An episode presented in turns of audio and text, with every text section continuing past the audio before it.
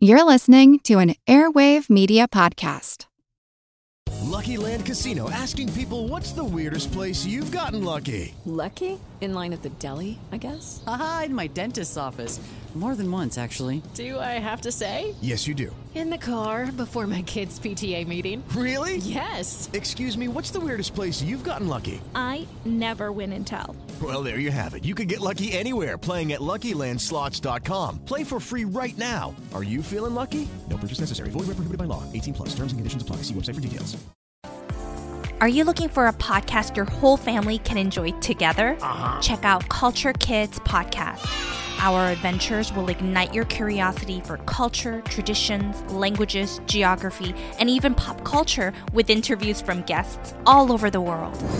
Through each episode, we aim to help children become empathetic, creative leaders in their communities and help them see the beauty in our differences. And that's Culture Kids Podcast, wherever you get your podcasts.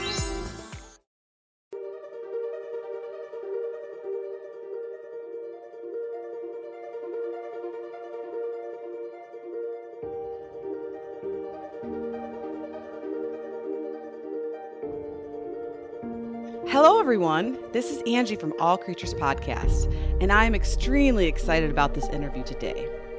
Earlier this year, Chris and I covered the Asiatic wild dog, also known as the dhole, in episode 322. And we discussed how the dhole is one of the most endangered large carnivores in the world, and it's native from Asia. It's also known as the whistling dog, which is super cool. So, when we were researching information for the Dhole podcast, one scientist and his work continue to stand out. And so, of course, as you do, I started following him on social media and reached out to him to see if he'd be able to help us learn more about the endangered dhole and what is being done to conserve this beautiful carnivore. So I'm really happy to be talking with Dr. Arjun Srivathsa, who is a wildlife biologist that specializes in large carnivores from Asia and works with the Wildlife Conservation Society, also known as the WCS, of India. And he is here today to help us learn more about the dhole and what research is being done to help conserve this beautiful wild dog of Asia. So, Arjun, welcome to All Creatures Podcast, and thank you for being here across the world today uh, to talk to us all about the dhole. Thank you. Hello. Hello, hello. Always excited to be talking about dogs in general, but definitely dholes in specific.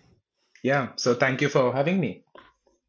Oh, I'm just so excited to have you here. We've been trying to coordinate this interview for a couple months because you've been busy in the field and I've been loving following you on social media, seeing what's happening. So it's going to be a fun time talking about Dholes today. And before we get started, Arjun, I was wondering if you could just give our listeners a little bit of background about yourself and your current position. Yeah, uh, I'm Arjun Srivathsa, uh, and uh, I, I don't think I can top the wonderful uh, introduction that you gave me. So, the boring version of it uh, is that yes, I am a wildlife scientist. I am currently working in India I'm affiliated with two institutions. One is the National Center for Biological Sciences, and the other one is a NGO that many people may know, which is WCS. Uh, I have been uh, doing this for over a decade now, which is studying wildlife. My focus has been uh, on carnivores like tigers and bears and wild dogs and leopards. Uh, of particular interest to me has been the dhole, of course. Uh, I love all dogs. Dholes just happen to be the coolest ones, I think.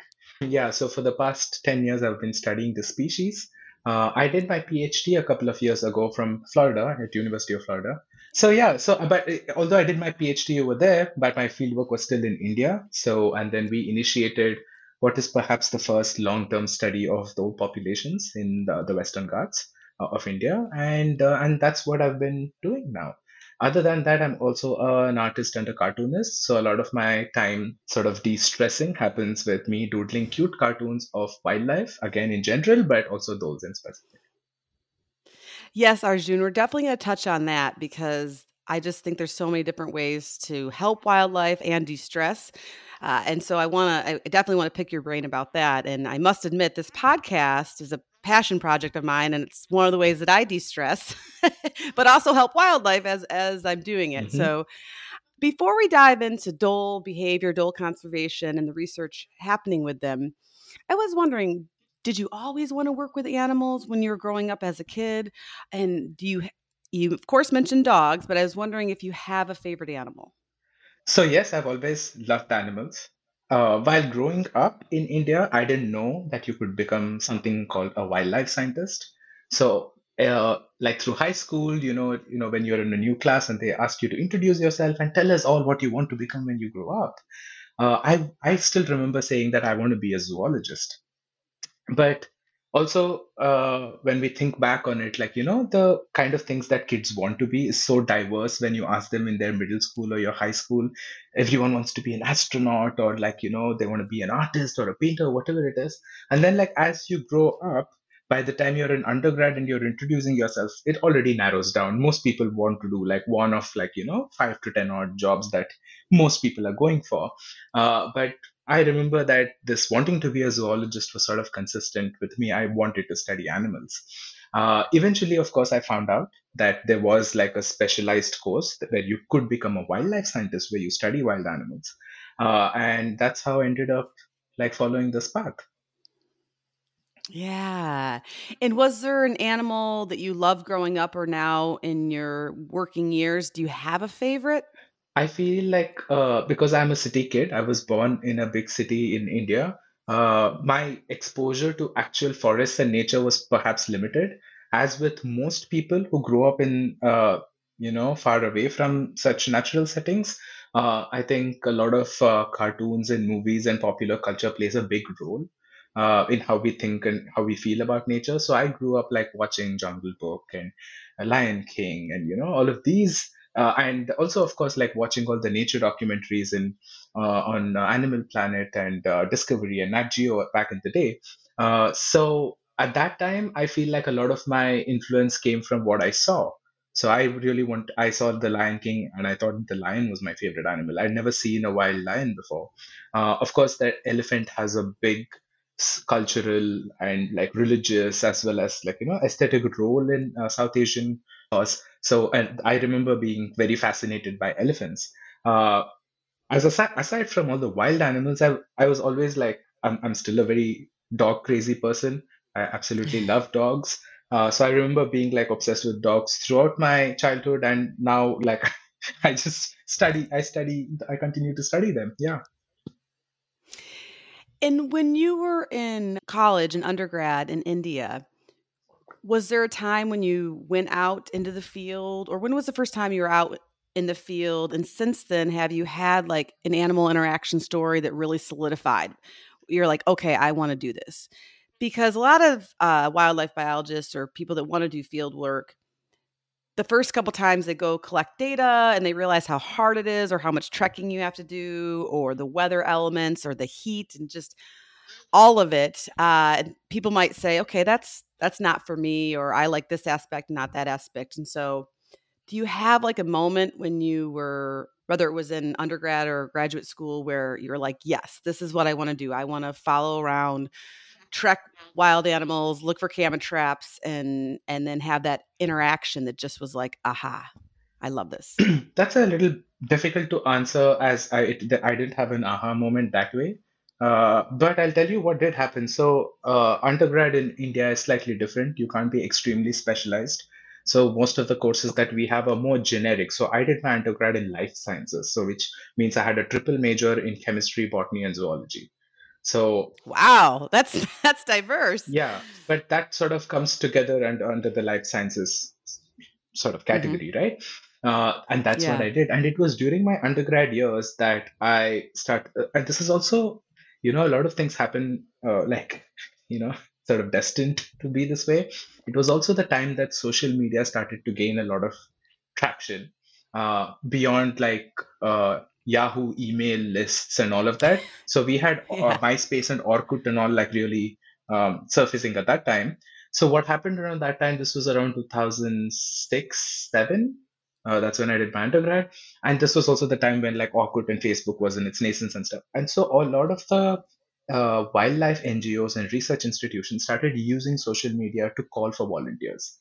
So, and we happened to be in that generation that took to social media immediately, and we figured out that, oh, there are all of these opportunities where you can go volunteer and and it was during my undergrad that I chanced upon several opportunities to you know until then I was a wildlife biologist in my head like I I liked it. I didn't know any better. I didn't know what it was like. I just like you know vicariously like from a distance I thought I already was one. Uh, so yeah uh, when these opportunities came along so I applied and then managed to do multiple stints.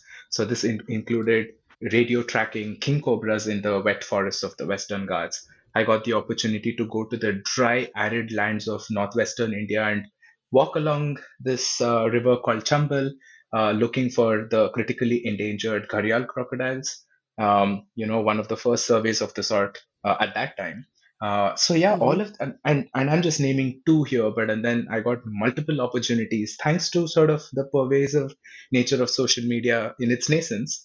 Uh, and yeah, and every time I went, I didn't want to come back. Like the, the studying and being in class after that felt like uh, that's that. Finally, it felt like that was a means to an end.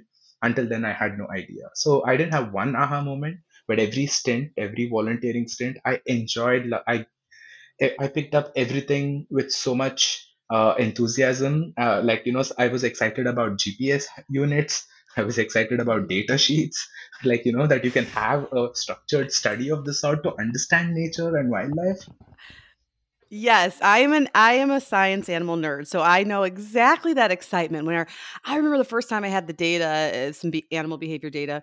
I was sitting at the zoo, and I I taught myself how to use Excel, and I was like, "Oh, I can sort the columns, so I can like separate it out by the months." And then, exactly. yeah, but it is, and I, I know I think you uh, you bring up a really good point with uh, social media. Is there is a lot of good that can come out of it, right? I mean, I do feel uh, there's a lot of positivity and way to help animals and uh, and and do more conservation because at the touch of a button you can connect with people.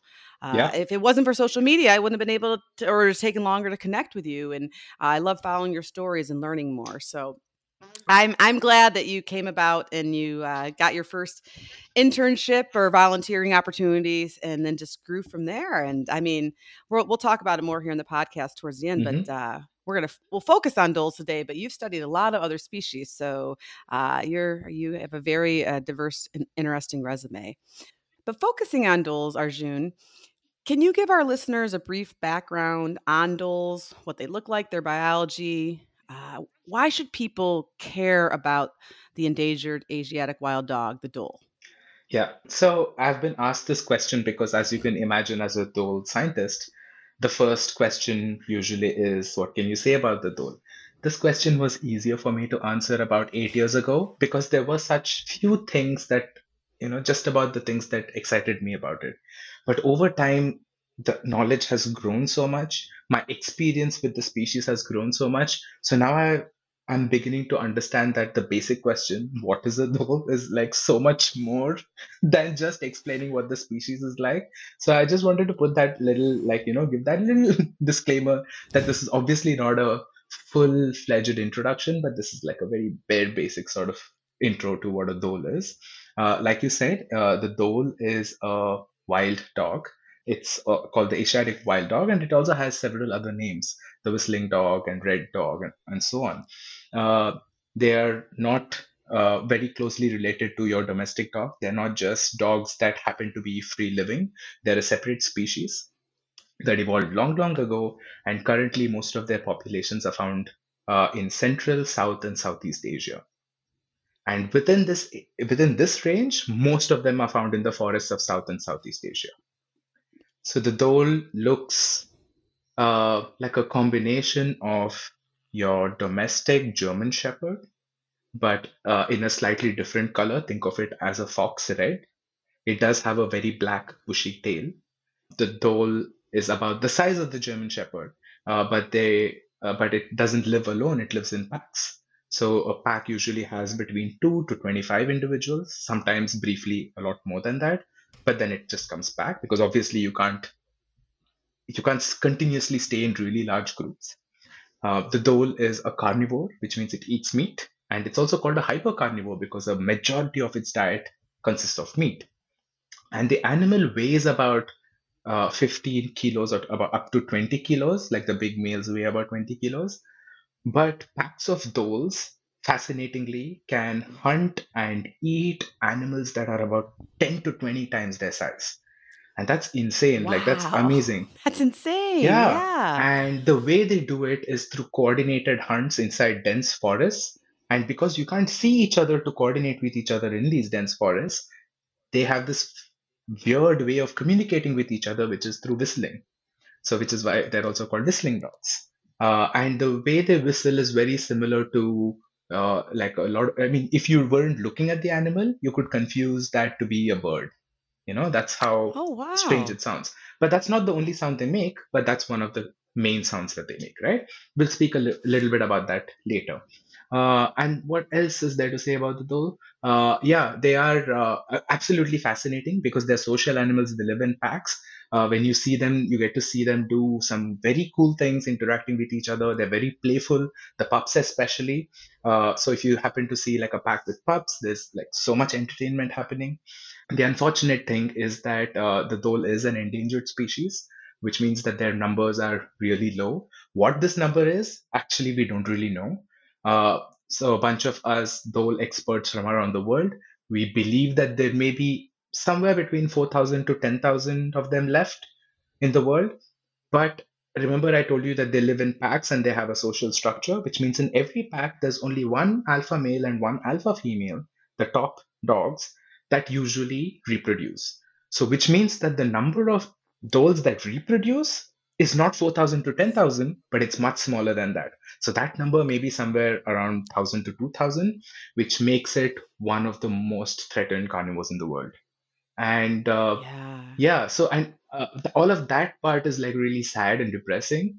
But uh, the good thing is that in the past decade or in the past 15 years, there's been a lot more focus on the species. There are a lot more people working on it, and uh, there's more awareness of what the species is and its and its situation.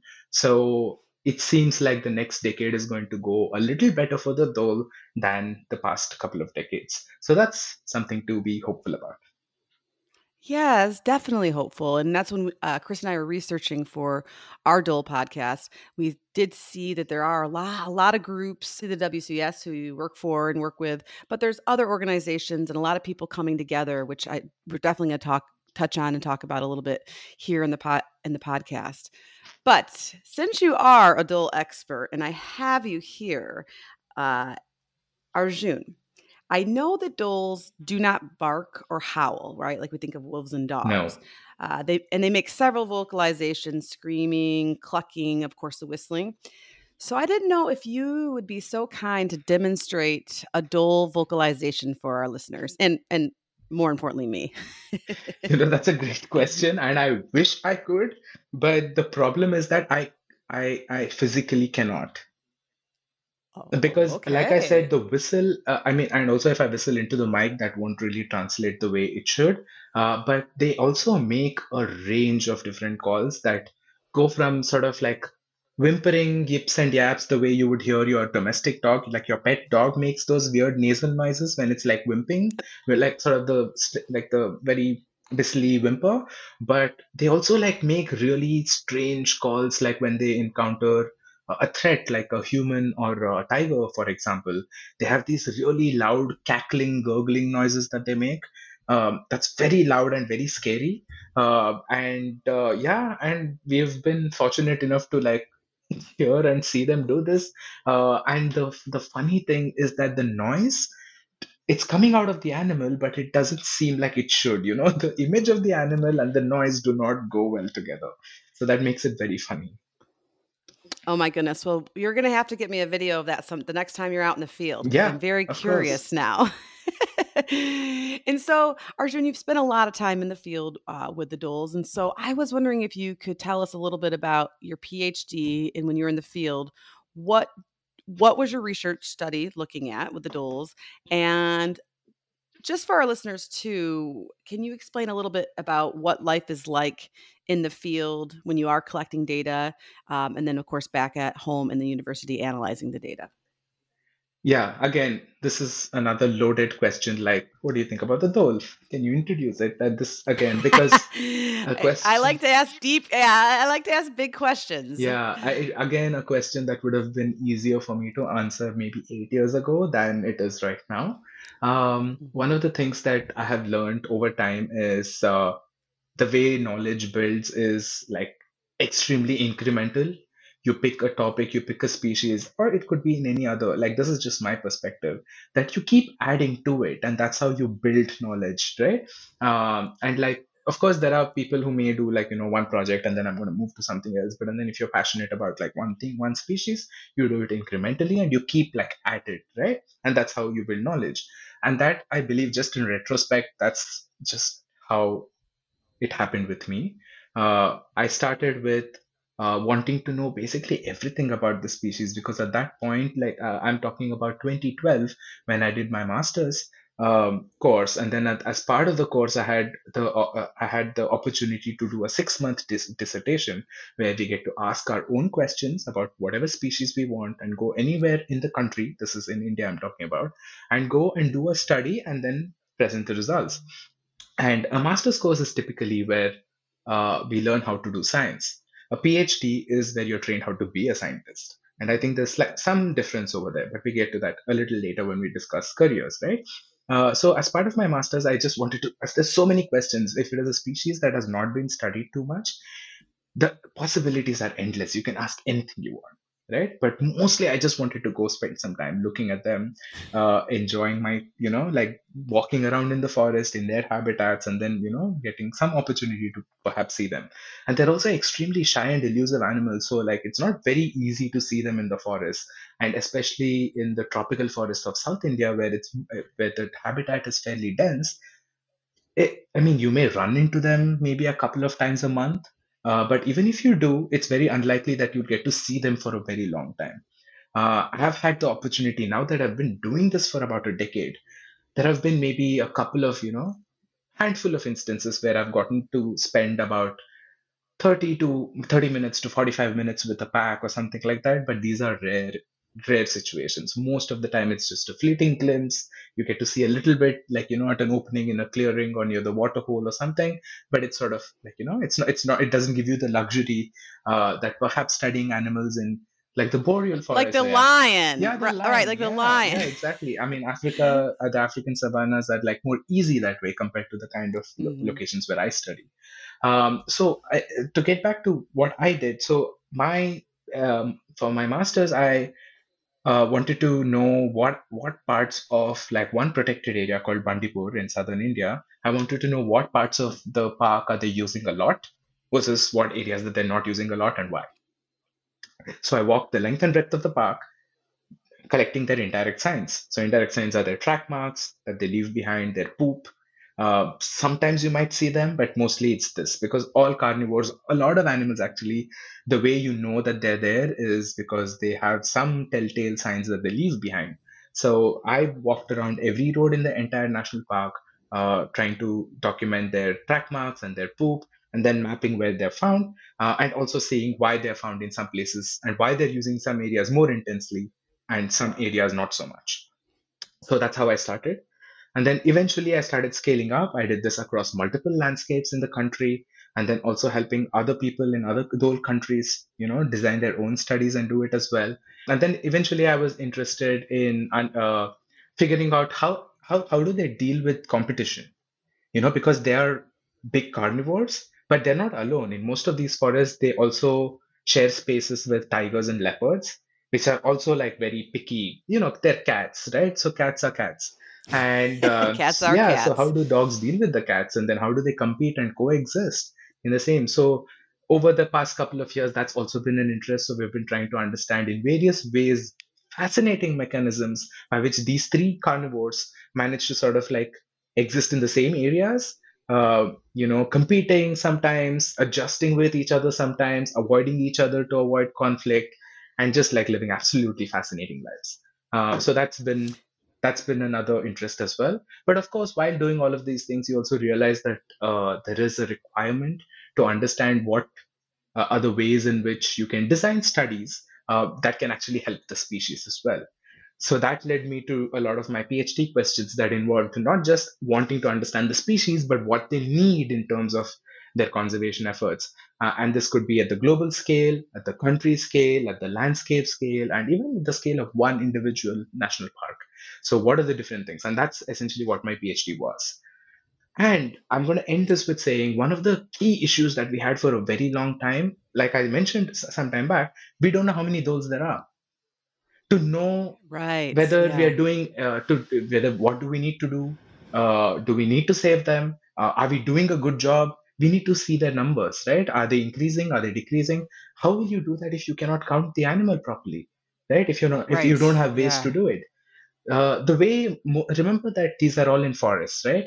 So i mean they're not in the open where you can go easily see them and count them.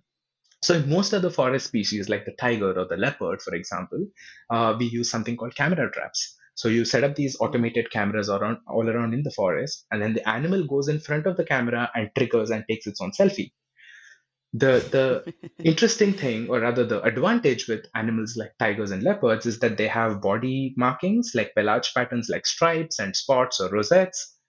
They are all unique to each individual. So you use those photographs to see how many there are, and you also use some statistical modeling to estimate what the number is to account for those individuals that never came in front of any of your cameras. Right? That's that's relatively easy to do now if the animal has some pattern on it. If you see some Right, pictures mhm. of those, you'll see that most of them look the same. So you cannot use the camera traps and this sort of an approach directly to estimate their numbers, right right? Firstly, you have very few people working on the species. Secondly, you have the species, the animals, the individuals all look the same. And we are also cautioning everyone saying that, oh, it's probably dying, it's probably going extinct, but we have no ways to figure out how many there are. So that's where I feel like one of the most crucial chapters of my PhD came up, where we we designed a unique way of doing this, where we took their genetic material, their DNA from their poop, and then we used that i love poop Yes. So we use that to identify individuals. So just like you have cameras taking pictures of tigers, instead we walk around in the forest. Every time we see dhole poop, we take a little bit of it, uh, just the way uh, using swabs, the way like we all got tested for the coronavirus. So just like you know the swab being shoved up your nose, instead we take the swab and gently roll it on the poop. And then that has the DNA of the individual. Then we bring it to the lab, and then we create a profile of every individual. Then, once we have a profile of every individual that we got, we use the same kind of statistical models to figure out how many individuals might have been there whose poop we never saw when we did the surveys. And then eventually we have an estimate. And we were able to generate that for the very first time in one protected area in the Western Ghats. And now, subsequently, we have expanded that project and we are doing it in seven locations in the Western Ghats. And we are hoping that more people from the other Dhole Range countries can pick it up so that at least in a couple of years from now, we'll have more reliable numbers based on which we can actually say that you know the dhole is not doing that great or oh maybe that they're doing okay in some places or like where are interventions any conservation or management uh, needs to be amped up um, yeah so hopefully hopefully that will be of some use Hey there, fellow supermoms. This is Angie from All Creatures Podcast. Are you juggling a million things at once like me? Between work and podcast deadlines, after school sports, taking care of the kids, and of course, all of our pets. Finding time to cook nutritious lunches and dinners can feel like an impossible mission in my house. But guess what? I've found the ultimate lifesaver Factor.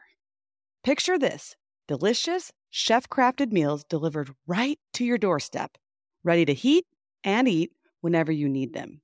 No more stressing about what to cook or spending hours in the kitchen. With over 35 mouth-watering options each week, including keto, calorie smart, vegan, and more, Factor has something for everyone in the family. My husband and I are loving the vegan options, and we are also enjoying their amazing add ons, from snacks to yummy smoothies. Factor isn't just convenient, it's budget friendly too. So say goodbye to expensive takeout because Factor meals are dietitian approved and cost less than dining out. Plus, you can customize your plan to fit your busy schedule and pause or reschedule deliveries whenever you need to. And the best part? Zero prep, zero mess. Just pop a meal in the microwave and boom, lunch or dinner is served. So choose Factor because every supermom like you deserves a break from meal planning without compromising taste and health. And we all need more quality time with the creatures we love. Head to factormeals.com slash creatures50 and use code creatures50 to get 50% off. That's code creatures50 at factormeals.com slash creatures50 to get 50% off.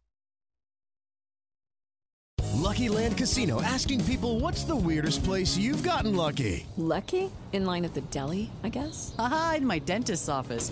More than once, actually. Do I have to say? Yes, you do. In the car before my kids' PTA meeting. Really? Yes. Excuse me, what's the weirdest place you've gotten lucky? I never win and tell. Well, there you have it. You can get lucky anywhere playing at LuckyLandSlots.com. Play for free right now. Are you feeling lucky? No purchase necessary. Void where prohibited by law. 18 plus. Terms and conditions apply. See website for details.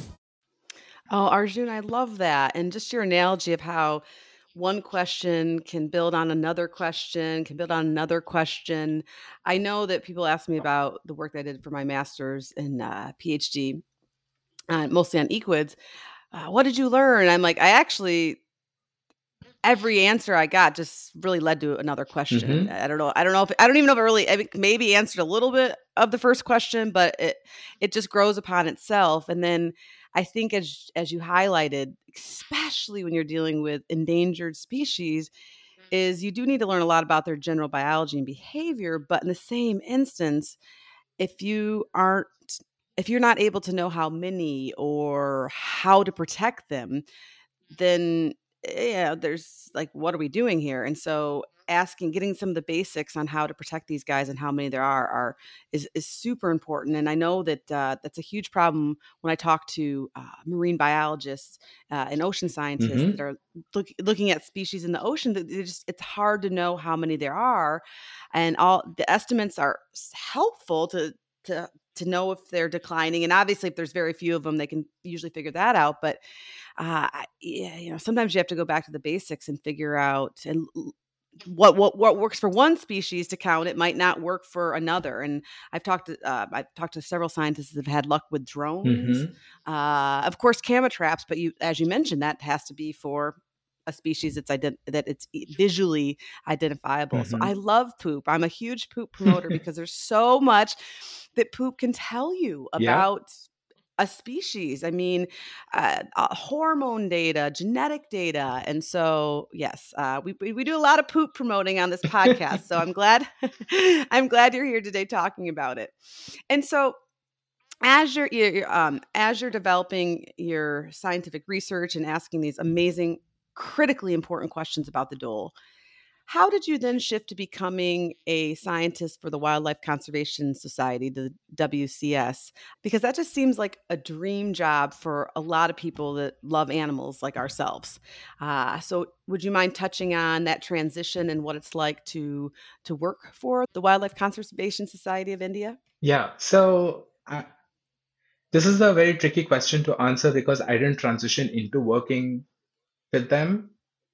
I have been working with them for a very long time.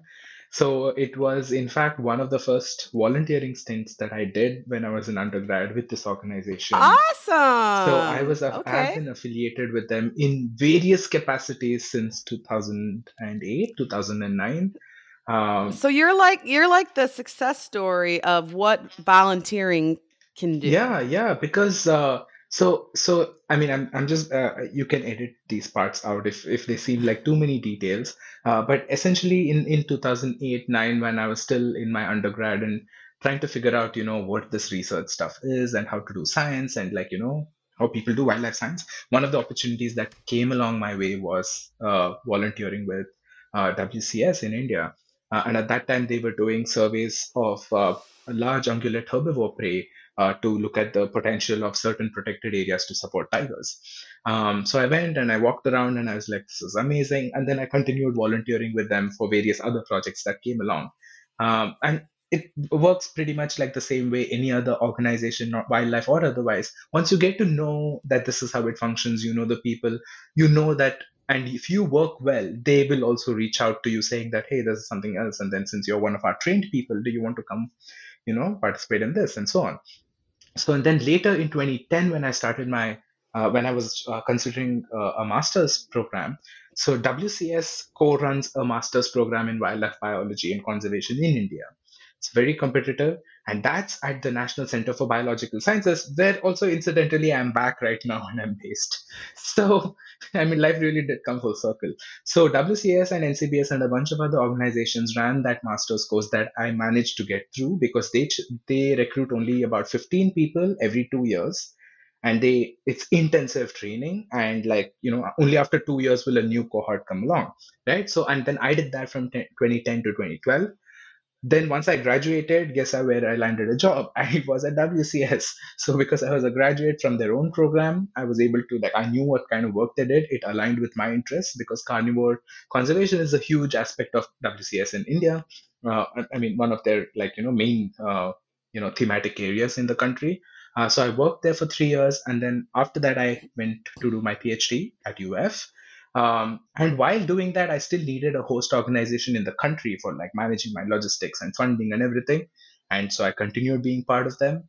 Uh, and then once I got back, I continued to remain affiliated with them. So it's like I said, it's like it's not that I transitioned into a job with them, but I've just been growing alongside the organization. Oh, I love that though. I mean, because students always ask me, "What can I do?" And my number one answer is volunteer. Yeah. Because that's the way too that you can see if you even like being in the field or like whatever it is that you're volunteer doesn't not even wildlife based, but whatever you're doing, see if you like it, and then if you and then usually meet people along the way that are mentors. So and then at you're just a great uh, story about how starting off that way can then lead to a, what I consider to be a dream. Most people, I think, would consider to be uh, a dream job uh, in wildlife biology. Yeah. And now, Arjun, I know that you also uh, volunteer a lot of your time and expertise with dholes for the IUCN's uh, Canid Specialist Group and the Dhole Working Group. So I was wondering if you could give our listeners a little bit of a briefing on what that is and what that entails. Yeah, so a lot of the so IUCN is the global body that sort of oversees the status of many endangered or threatened species and like makes regular assessment with a network of experts uh, to assess essentially if some species is doing good or bad or if there are new species that's supposed to be added to the list, removed from the list, and so on.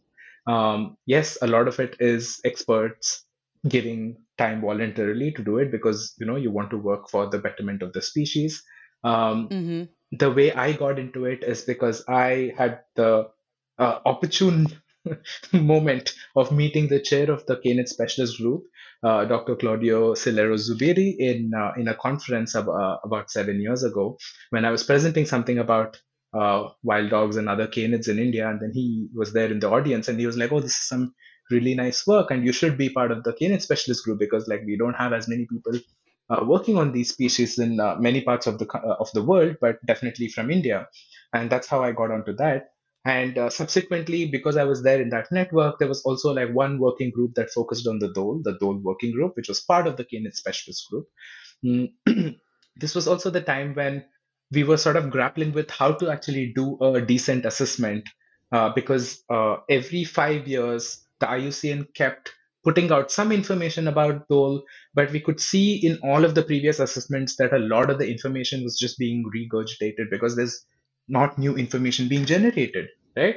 Um, yeah, I remember uh, from when I was covering dholes, I think it was their last population estimate was from like 2008 or something like that. Yeah, so so so all of these things like uh, you know there was an assessment in 2004 I think and then in 2008 again and it just you like every subsequent version of it had a lot of information just retained from the previous time because there were not that many people working on it. And then it just again it so happened that in 2015 2016 uh, there were a lot more people working on the species. So the dhole working group sort of reconstituted and became a little bit more active because now we had things to talk about.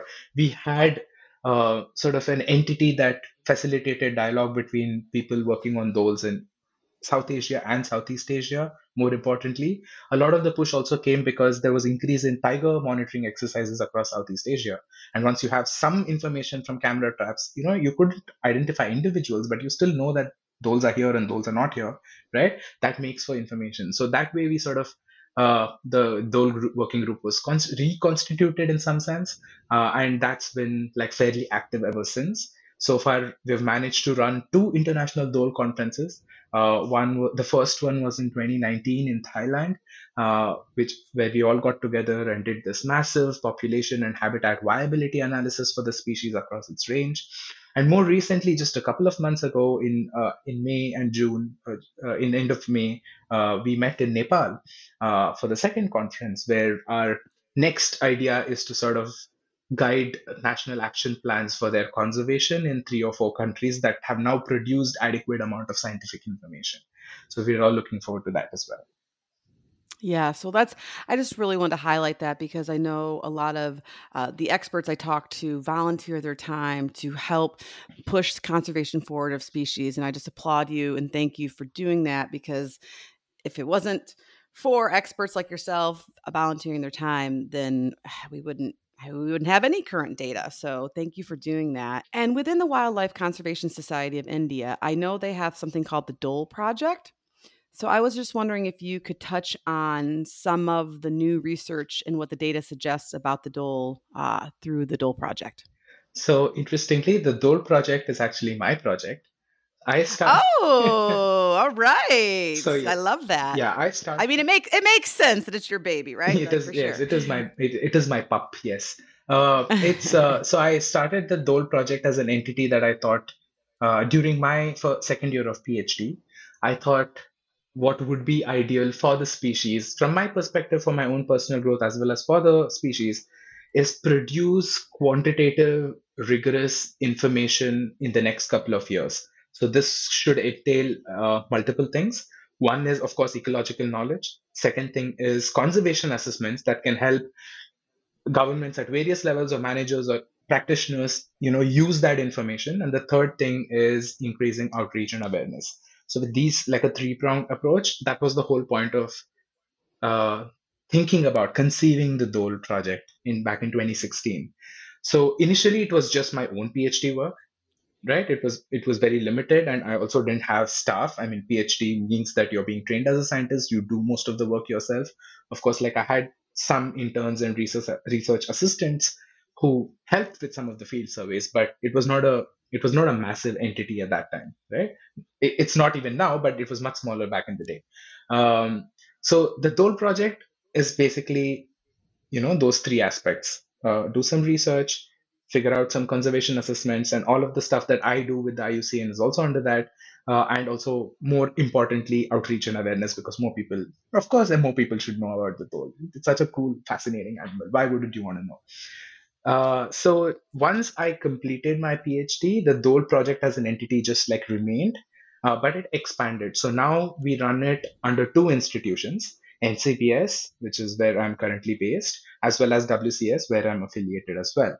So the project encompasses multiple sub projects, and we have a team of incredible people who have joined over time who are all like crazy about dholes who are doing various aspects related to uh, those from uh, I, I I'm gonna like give you like a very brief like a like a uh, you know like a description of what all they're doing. We're doing things like estimating population and dynamics. We're using genetics to understand their sociality. We're doing landscape scale genetic connectivity to see how you know populations are connected and what comes in the way of it. So what resists, uh, what acts as a barrier for their movement. Uh, we're also trying to understand their interactions with people. We're also trying to understand how they survive in non-forest habitats like coffee and tea plantations that are uh, in, in, in the Western Ghats found close to the forest. So, but those are there as well. So we want to know how they're living there and managing there. Um, and then we're also doing diet assessments. We're doing chemical ecology to figure out like, you know, what sort of uh, hormones and pheromones and chemical compounds that the individuals use and for what reason. We're trying to understand their vocalizations and communications and how it links to their behavior. So it's a lot of different things.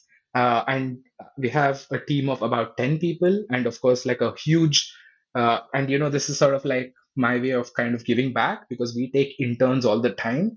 And i'm hoping that now this set of interns who are you know just like i was able to like carve a niche out of the whole thing for myself by starting my career with interning and volunteering. I'm hoping that all the interns who come and work with us eventually become uh, wildlife scientists in their own right in the future. Yes, absolutely. And we're definitely going to give a call for action because I, I saw on your social media post that you're looking for interns.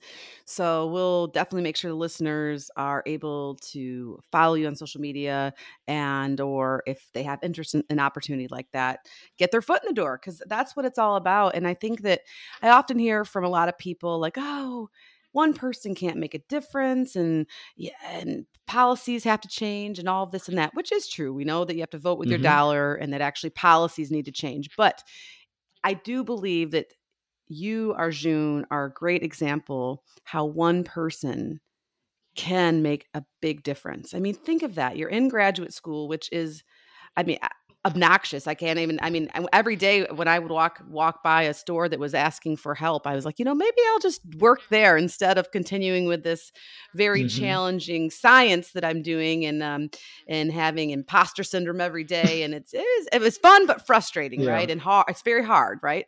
Not for the faint-hearted, but also very rewarding. And so here you are doing all of that, and then you're also starting the Dhole project, which is just you. And then fast forward five, six years and you have a team of 10, you're getting interns, you're, I mean, the list of research projects that you're studying for the dholes, for their conservation in biology is just incredible. So hats off to you. And I, I just appreciate the work that you're doing and you are making a huge difference. And I, I hope that you're you'll be an inspiration to people listening to this podcast as you are definitely an inspiration to me. That's very so. nice of you to say, but although although that that's not what drives the whole thing though. Like, you know, I mean it's very kind of you to say these things and it's nice to hear, of course, like to like, you know, uh, I mean that that's very nice of you to say. Uh, but uh, at the end of the day, I'm not thinking, oh, look at how many lives I'm changing or how much, right. you know, that's really not the thing. Because every day, like what really like uh, gets me going is what mm-hmm. new things can we ask and find out about this amazing animal you know what can we do in terms of the science that can help uh, make some information available for somebody else who may have more clout and power to make you know like policy decisions for example so of course like one Absolutely. person can't do too much and i don't think i have like done too many things. Uh, just the fact and that has mostly been collateral. All of the you know the things that you spoke about is just collateral. It happened to happen that way. Uh, but like the thing that drives me still is just like what cool things can we do today yeah, no, I get, I totally get that. But from, uh, but definitely looking at the whole big picture, uh, you're you're doing incredible things, and and your team is, and it's as you mentioned, it is very collaborative. Mm-hmm. Uh, so it's of course reach working with a whole bunch of people and teams uh, globally, and uh, but yes, it is, it is, it is just it's nice and hopeful to know that there are people like you, and then like you said, a growing number of people that are having interest in the dholes and are wanting to ask these difficult questions. As you mentioned, they're not easy to study, uh, and and and fighting for them. And so I, I just I, I definitely do I I hope that you keep asking these questions and keep being driven every day to answer them and to ask more new cool questions or figuring out what type of technology maybe ai and things like that mm-hmm. can help help out the dholes because they are such a such an incredible uh, species that we need we need to save. That's for sure. Yep.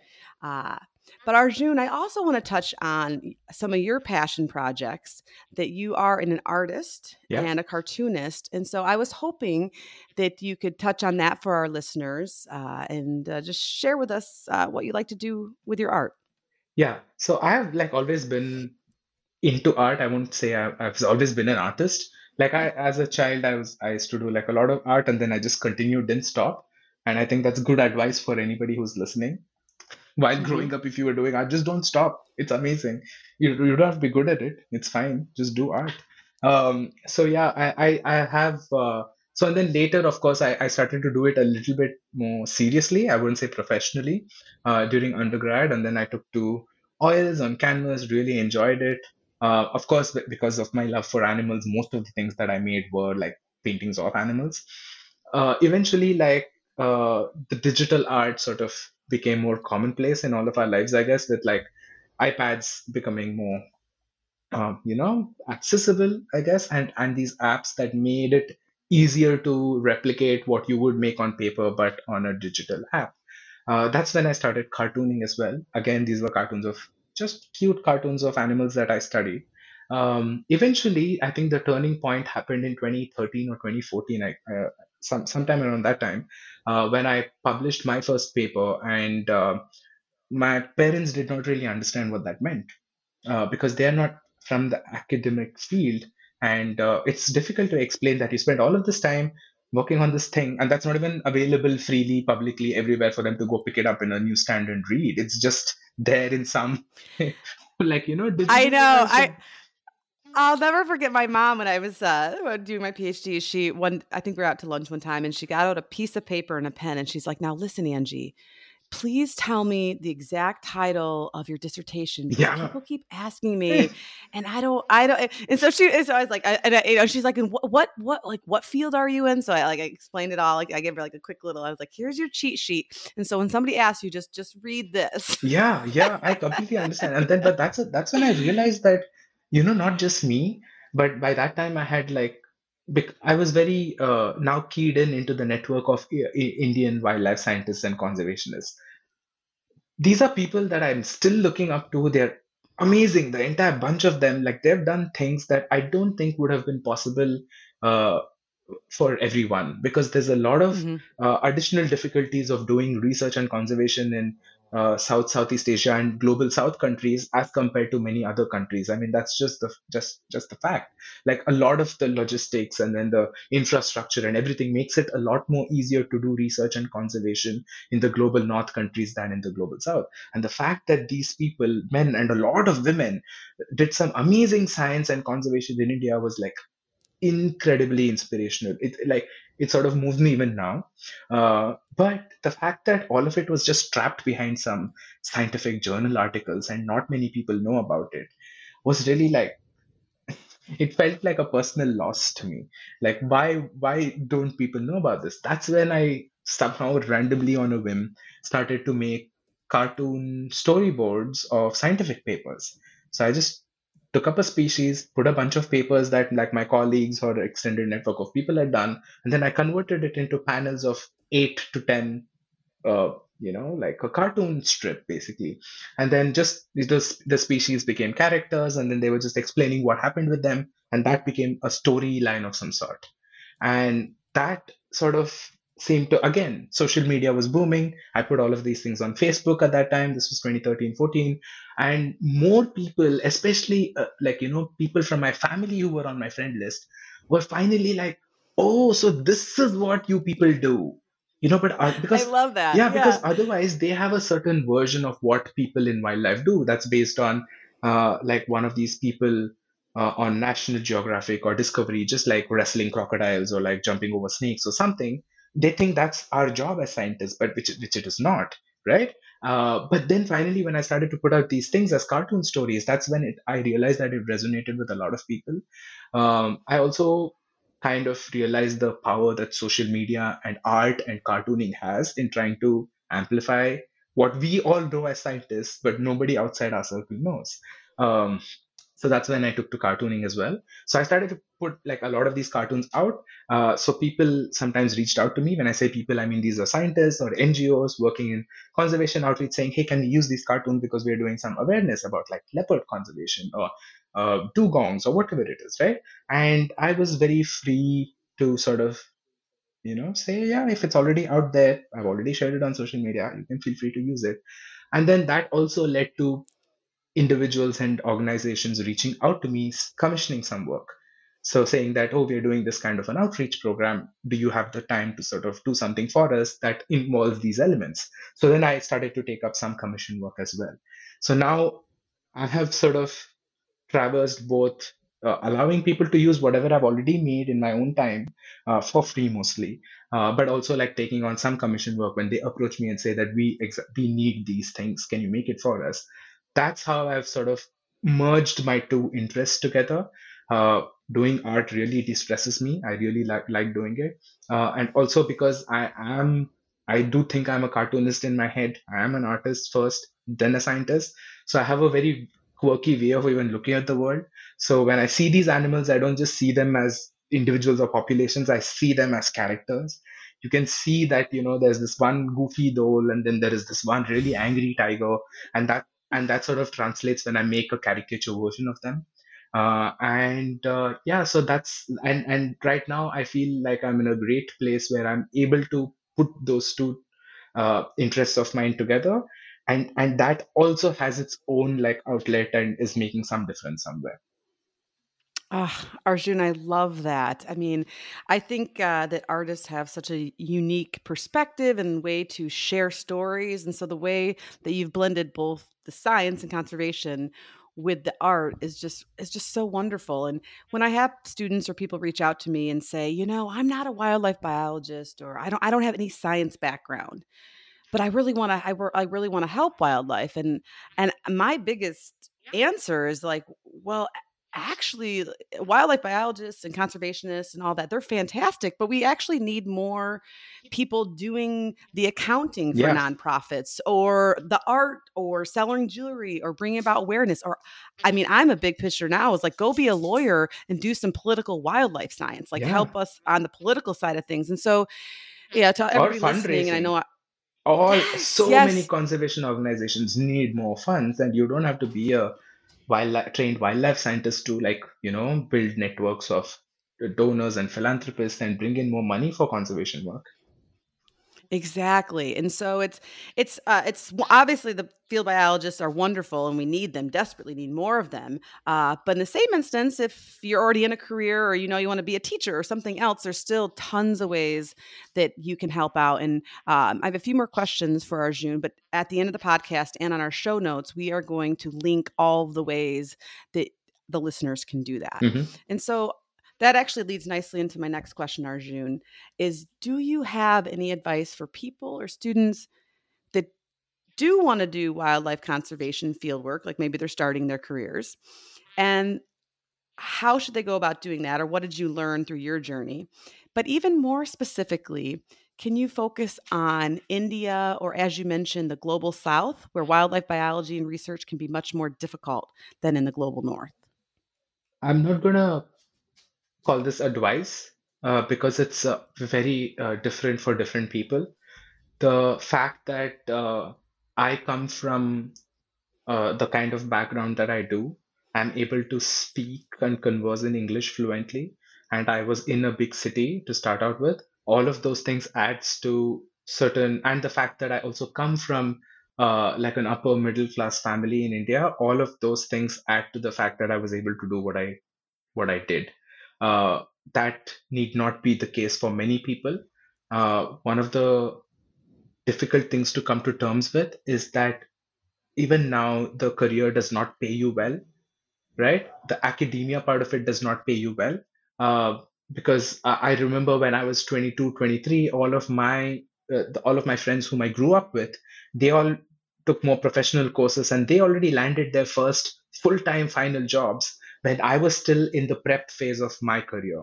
So my eventual haha graduated moment actually happened post PhD, which was almost a decade after most of my friends. So this is a reality that I don't think many people think hard enough about.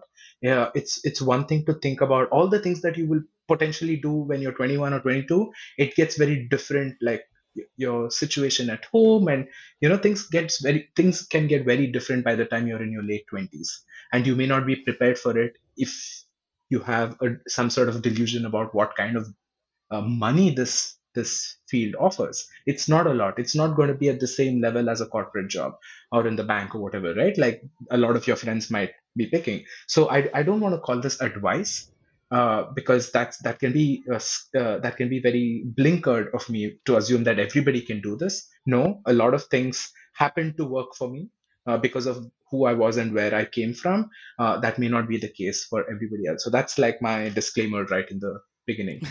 for sure.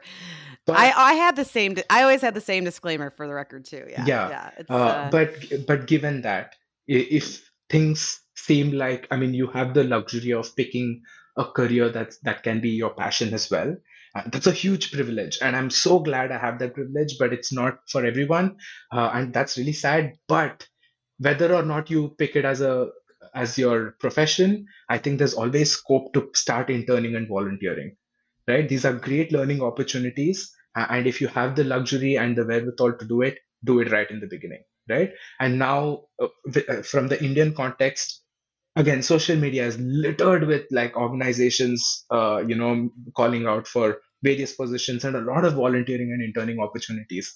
Uh, it doesn't matter even if it's and if and if you're just starting out if it's a desk based work do it. It's okay. You get to know people. You will get to know how a scientific or a conservation organization works. Do it. Even though you might be interested in like you know going out there in the field if there's an opportunity even if it's a desk based data entry data processing position do it like all of these things are opportunities that you will only recognize in hindsight that you know it might have been like you know something something that could have led to something. So that is the first thing.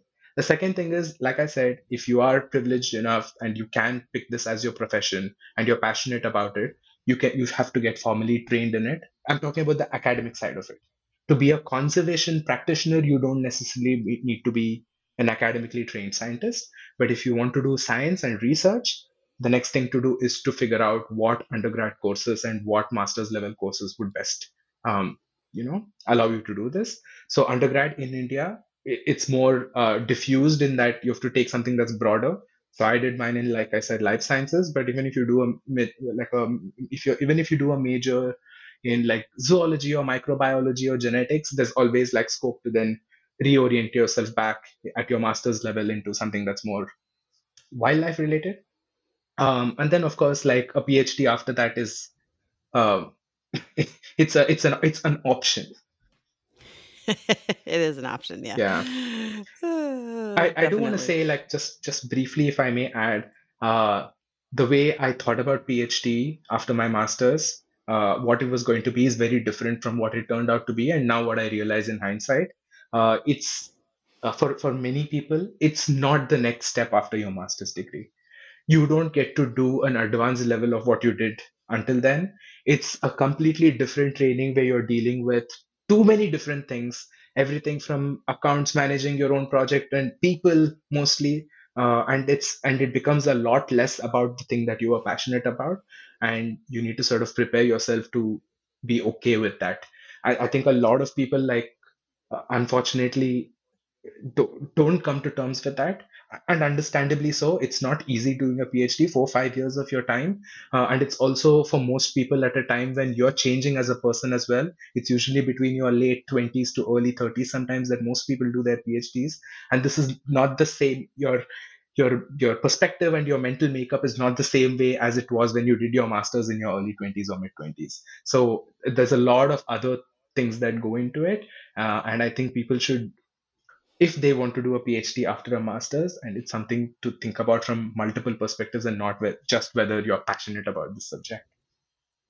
Yes, you definitely have to have your eyes wide open. That's for sure. Mm-hmm. Uh, but uh, when you work with the right team and PI and the right project at the right university, it can be it can be very rewarding. Yes. But it's definitely very challenging. And uh, but I I remember in my exit interview, with all the work I did, they said, okay, what's like you know what's your one take home message or something? And I said, well, I feel like I just learned how to learn and I'm going to continue learning and growing for years forever. Uh, and this time of my life just really helped me do that and get better at it. And uh, I don't think I'll ever stop learning. I don't think I'll ever become an expert on anything uh, per se, because it's just all about learning and growing and uh, and then learning how to face challenges, yeah. learning to work with people, learning new skills, and that's something.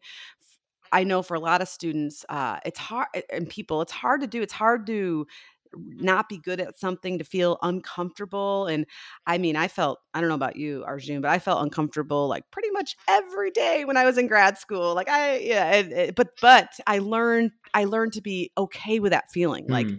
this means i'm learning if i'm uncomfortable and i don't know what the heck i'm doing that's why I'm here, right? I'm not like these people are ho- hopefully helping guide me, and I'm, I'm teaching and teaching me, and of course, I my mentors, and I'm learning how to learn and teaching myself new skills. And but yes, it is. Uh, I, uh, it's definitely. I definitely was a different person from when I started to when I Mm-hmm. finished. I had a couple. I had a couple kids during mine, so that really then that changed my family dynamic, and that's when oh, I'm like, well, yeah, I can't probably be out in the field as much as I would like to. So, but yes, um, it is. Uh, it is an interesting time, and but I I definitely appreciate you going through all that and and being where you are today and continuing to help learn more Mhm. about the dhole and how to better conserve them and putting the right team members and all the collaboration that I know uh, it- that it takes to study a species like the dhole and to help conserve and protect them. Yeah. And so we definitely look forward to hearing more about your work and how the Dhole Project is growing and what it's doing. And so I was hoping, uh, Dr. Arjun Srivathsa, that you could tell our listeners how they could learn more about your website, uh, your research, the Dhole Project, and of course, social media links where they can follow you and learn about these internship opportunities that I know you advertise on social media. So what are some good websites and or social media platforms that people can learn more about Dholes and you? Yeah, so currently I put out almost everything on my personal website, but we will be transitioning to a Dhole Project website sometime soon, maybe by the end of the year. So that's currently in the works. But other than that, I'd be happy to sort of give you a list of all my social media handles and the current page where we have hosted the Dhole Project, which is on my personal website. And if that can be made accessible to people through like a description link, uh, through a description box, Yes. then that would that would be easier than me reading out all of my social media handles. I guess. Awesome. Yeah. Okay. Yes, we definitely will put it all on our social media platform. And then, of course, we have a web page at www.allcreaturespodcast.com. And for some quick links, uh, the Wildlife Conservation Society of India has the Dhole Project on its website. So you can go to www.india.wcs.org and search for Dholes, and the Dhole Project will pop right up. So you can learn more about Dholes and the current research that is happening through them. And then, as Arjun was mentioning, his current uh, webpage is www.arjunsrivathsa. That's A R J U N S R I V A T H S A dot com. Uh, and we will be providing his social media links on our website and our social media platforms as well upon releasing this interview. So I just hope in general uh, people want to learn more about the dholes and how you're helping them. So my hope is that uh, after listening to this podcast that uh, you will want to learn more about dholes in general, help educate yourself and your friends about their conservation plight, and also about the great work that several scientists uh, are doing to help conserve them and hopefully increase their numbers uh, in, in years to come.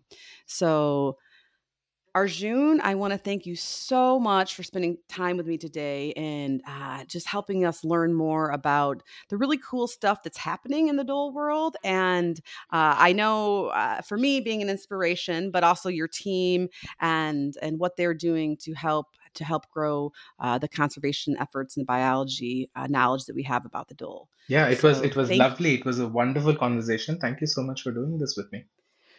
Yes, and we'll of course connect over social media, and so we'll keep our listeners updated to what's happening with Dholes, and of course how you can follow Arjun and his work. And also, you and I, the next time you're in Gainesville, we're getting together for some coffee, and we're going to continue this conversation, hopefully for years to come. Of so course. I'm, I'm, it's just been great getting to know you today and your work, and um, and let's be in touch. So thank you so much. Thank you very much.